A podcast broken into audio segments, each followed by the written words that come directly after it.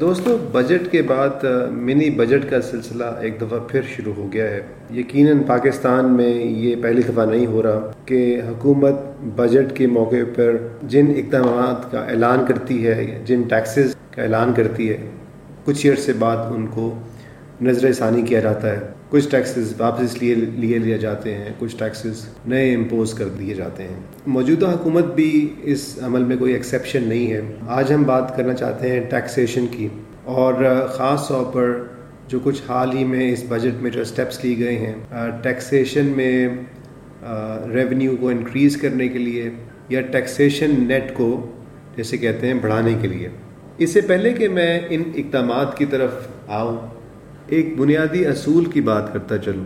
Taxation کا بنیادی مقصد کیا ہے؟ ٹیکسیشن بیسکلی ایک ایسا معاہدہ ہے جو شہریوں اور ریاست کے درمیان طے پاتا ہے، جس میں ایسے شہری جن کی انکم ایک خاص لیول سے زیادہ ہے، وہ اپنی انکم کا ایک حصہ حکومت وقت کو یا اس کی معین کردہ ایجنسیز کو دینے کے پابند ہوتے ہیں۔ اور اس ٹیکس ریونیو سے حکومت اپنے اخراجات کرتی ہے، حکومت انفراسٹرکچر بناتی ہے ایجوکیشن ہیلتھ پبلک ڈیفنس ایسے امور میں حکومت وسائل خرچ کرتی ہے جہاں پر مارکیٹ کے لیے سروسز کو پرووائڈ کرنا مشکل ہو۔ مثال کے طور پر، اگر ہم یہ کہیں کہ پاکستان میں پولیس سروسز صرف ان کو دی جائیں گی جو کہ ٹیکس گزار ہوں گے یا پولیس کو کسی قسم کی سبسکرپشن فی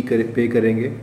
تو یقیناً یہ ایک رول آف لاء کے لیے کوئی اچھی بات نہیں ہوگی اور اس ایسے معاشرے میں بہت زیادہ امتیاز بڑھتا جائے گا۔ سو لہٰذا حکومت اس بات سے قطع نظر کے ٹیکسز کتنے لوگ دے رہے ہیں۔ ایسی سروسز جن کو ہم پبلک گڈز کہتے ہیں، وہ سوسائٹی کے تمام ممبران کے لیے میسر کر دیتی ہے سو جب بھی حکومت کے پاس وسائل ہوتے ہیں، تو اس ان وسائل کو خرچ کرنے کے لیے حکومت اپنی کچھ ترجیحات کا تعین کرتی ہے۔ آج ہم بات کریں گے کچھ خاص ٹیکسز کی، جو کہ اس بجٹ میں اناؤنس کیے گئے ہیں۔ پہلے ہم بات کرتے ہیں سپر ٹیکس کی۔ سپر ٹیکس کیا ہے؟ اور یہ پہلے بھی ایک کسی نہ کسی شکل میں پچھلے کچھ سالوں سے اس پر عمل درآمد جاری ہے۔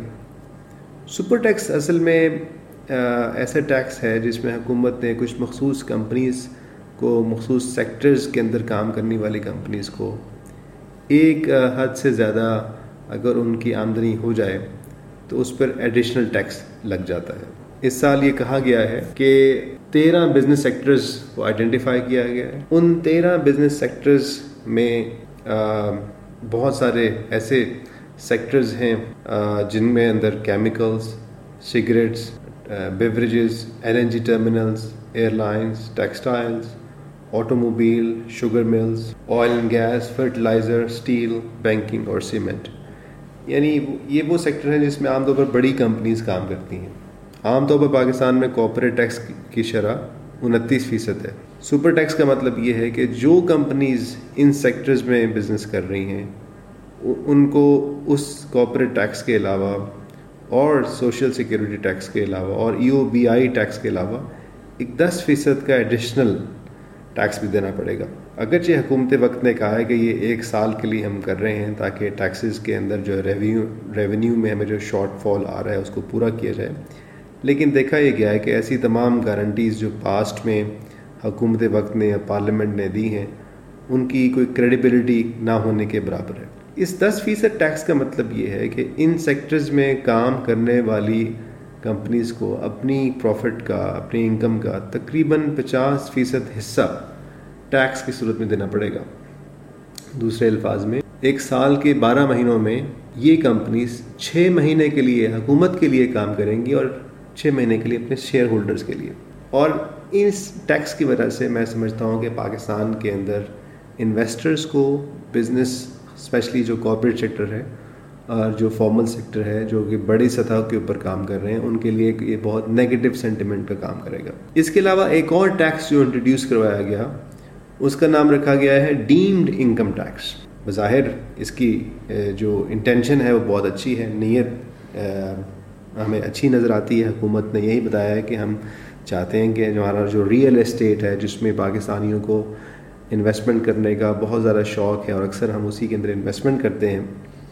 تو یہ ایک ڈیڈ ایسٹ بن جاتا ہے یعنی کسی پروڈکٹیو استعمال میں نہیں آتا اور وہ ایک پیسہ بیسکلی پلاٹوں کے اندر دفن ہو جاتا ہے۔ تو اس کو ڈسکریج کرنے کے لیے اور اس اس انویسٹمنٹ میں سے انکم کو ڈرائیو کرنے کے لیے حکومت نے کہا ہے کہ اب ہم یہ تصور کر لیں گے، اسی لیے اس کا نام رکھا گیا ڈیمڈ انکم ٹیکس۔ یہ ایک امیجنری انکم کے اوپر ٹیکس لگایا گیا ہے کہ ہم تصور کر لیں گے کہ اگر آپ کے پاس ایسے ایسٹ ہیں کیپٹل ایسٹ ہیں ایموویبل ایسٹ ہیں جس کا تعلق یعنی جہاں آپ خود نہ رہ رہے ہوں، یا ایسی پرائمسز کمرشل پرائمسز جہاں آپ خود بزنس نہ کرتے ہوں، آپ کے پاس اس کے علاوہ کوئی لینڈ ایسٹس ہیں۔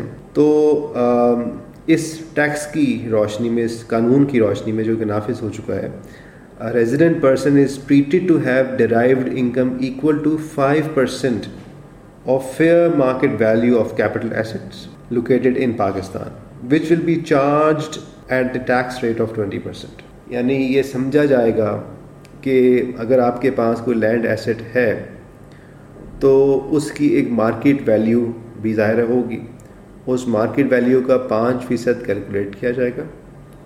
اور اس پانچ فیصد کے برابر آپ کی انکم تصور کی جائے گی۔ آپ نے انکم ارن نہیں کی ہوگی، بلکہ it will be deemed as your income and since this income will be deemed as your gross earning تو اس کے اوپر ہم بیس فیصد ٹیکس لے لیں گے۔ یہ ٹیکس نافذ ہو چکا ہے۔ اس کے اندر مسئلہ کیا ہے؟ بظاہر یہ ایک پاپولر میجر ہے۔ بہت سے لوگوں نے اس کو اپریشیٹ کیا ہے۔ لیکن یہ انکم ٹیکس کے جو مروجہ قوانین ہیں، جس میں کہ ٹیکس تبھی لگتا ہے جب آپ کی انکم ریئلائز ہو۔ یعنی آپ کو بزنس کر رہے ہوں اور آپ نے اس کو اس کے نتیجے میں کوئی ارننگ کی ہو تو اس کے اوپر آپ ٹیکس دیتے ہیں۔ یہ ایک کنٹروورشل اسٹیپ ہے۔ اور میں اس بات کے حق میں ہوں کہ پاکستان میں جو ریئل اسٹیٹ میں انویسٹمنٹس ہو رہی ہیں اس پر اکثر جو حصہ ہے وہ نان پروڈکٹیو استعمال میں ہو رہا ہے، لیکن ظاہر ہے جب حکومتوں، جب لوگوں کے پاس کوئی آلٹرنیٹیو نہیں ہوگی تو وہ کیا کریں گے؟ یہ علیحدہ بات ہے کہ ہمارے جو ہاؤسنگ کے لاز ہیں زوننگ کے ایشوز ہیں، اور جو development sector real real estate development sector کے اندر مسائل ہیں جس کی وجہ سے ایسا ہوتا ہے، ان کو ہمیں بہت زیادہ ریفارمز کرنے کی ضرورت ہے۔ جیسے کہ آپ مجھ سے پوچھیں تو میں کہوں گا کہ پاکستان میں ایم ٹی پلاٹس کو یا لینڈ بینکنگ کو ختم ہو جانا چاہیے۔ اگر آپ ڈیولپر ہیں تو آپ گھر بنائیں اور بیچیں ملٹی سٹوری بلڈنگ کھڑی کریں فلیٹس اور شاپس بیچیں۔ لیکن ہمارے ہاں چونکہ ایک ڈفرینٹ طریقے سے فائنانسنگ ہوتی ہے، اس میں ہم ایک زمین لیتے ہیں اور زمین بھی پورا نہیں لیتے ہیں جو ریئل اسٹیٹ ڈیولپرز ہیں۔ اور پھر اس میں سے وہ انویسٹرز کو اسپیکولیٹرز کو لے کے آتے ہیں۔ تو ریئل جو یوزرز ہیں، ان تک پہنچتے پہنچتے زمین کی قیمت کئی گنا زیادہ ہو چکی ہوتی ہے۔ تو یہ مسئلہ اس سیکٹر کے رولز اور ریگولیشن سے تعلق رکھتا ہے اور اس کو ہم یہ ڈیمڈ انکم ٹیکس جیسے ایشوز کے ذریعے ہم حل نہیں کر سکتے۔ اور کافی کمنٹیٹرز یہ کہہ چکے ہیں کہ یہ کورٹ آف لا میں چیلنج بھی ہو جائے گا اور کورٹ غالباً اس کو ان کانسٹیٹیوشنل ڈکلیئر کریں گی اور یہ نال اوائڈ ہو جائے گا۔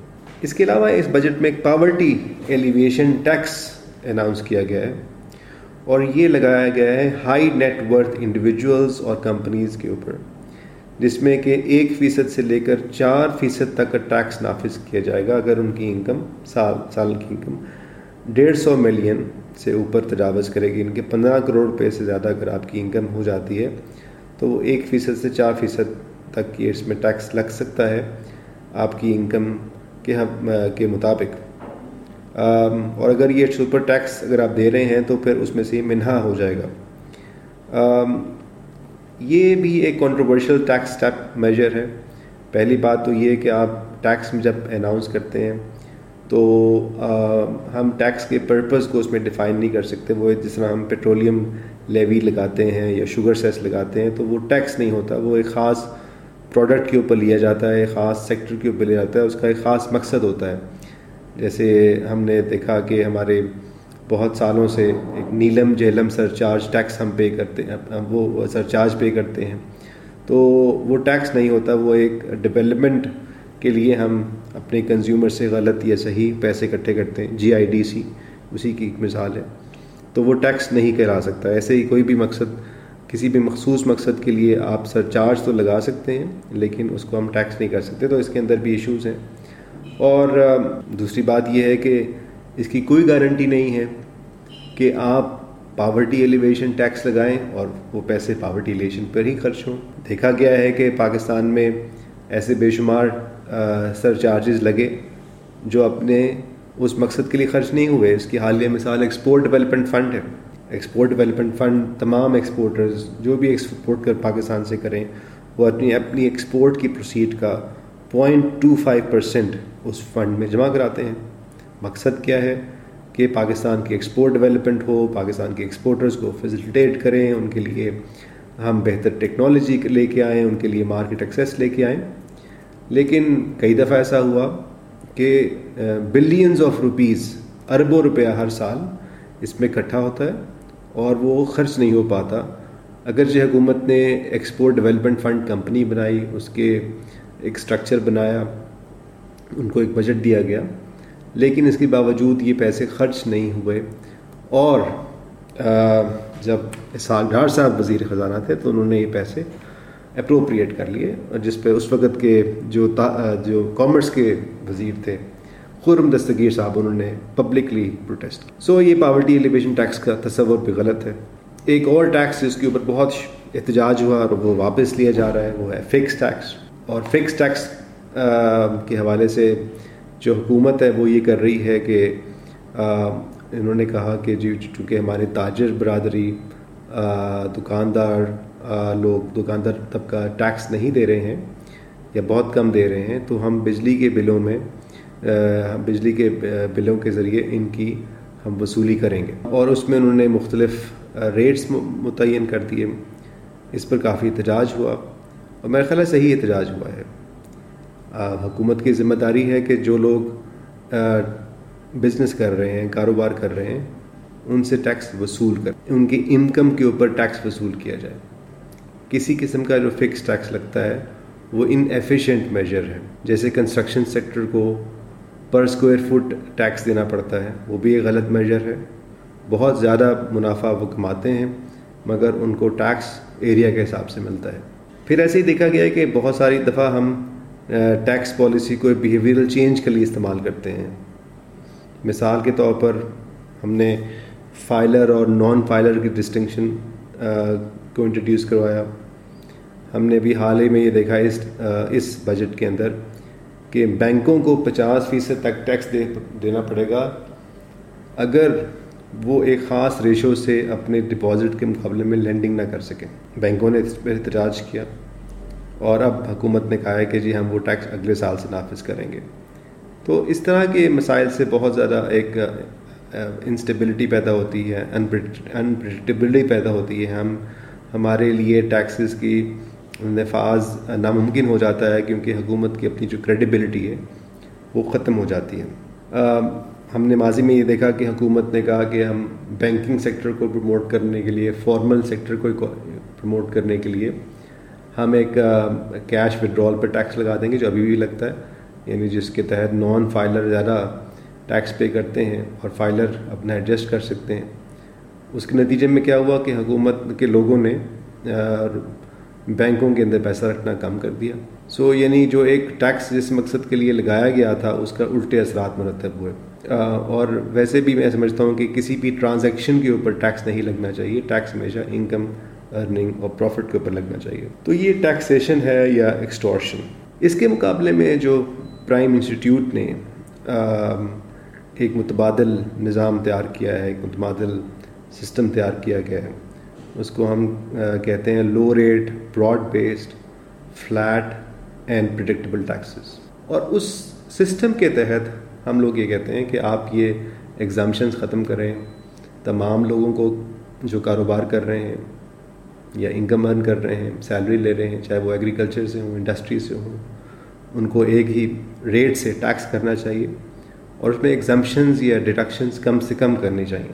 اور اس کے نتیجے میں ہم سمجھتے ہیں کہ پاکستان میں ٹیکس کی کمپلائنس بہتر ہو سکتی ہے، جو سٹیزنز اور اسٹیٹ کے درمیان ایک سوشل کانٹریکٹ ہے جو کافی حد تک بریچ ہو چکا ہے، اس کو ریسٹور کیا جا سکتا ہے۔ اور ساتھ ہی ساتھ پاکستان میں کا جو ایک آنر ہے as a as a tax paying nation اور اس کے اندر جو ہماری اپنی ڈومیسٹک ریسورس موبلائزیشن ہے، اس حوالے سے بھی کافی بہتری آ سکتی۔ سو پاکستان کو کے لیے بہت ضروری ہو چکا ہوا ہے کہ وہ ٹیکسز کے ایک فریگمنٹڈ سسٹم سے جس میں بہت زیادہ ڈسٹورشنس ہیں، بہت زیادہ ایکسیپشنس ہیں ایگزامپشنز ہیں، اس سے نکل کر ہم ایک simplified low rate broad based اور فلیٹ سسٹم آف ٹیکس کی طرف موو کریں۔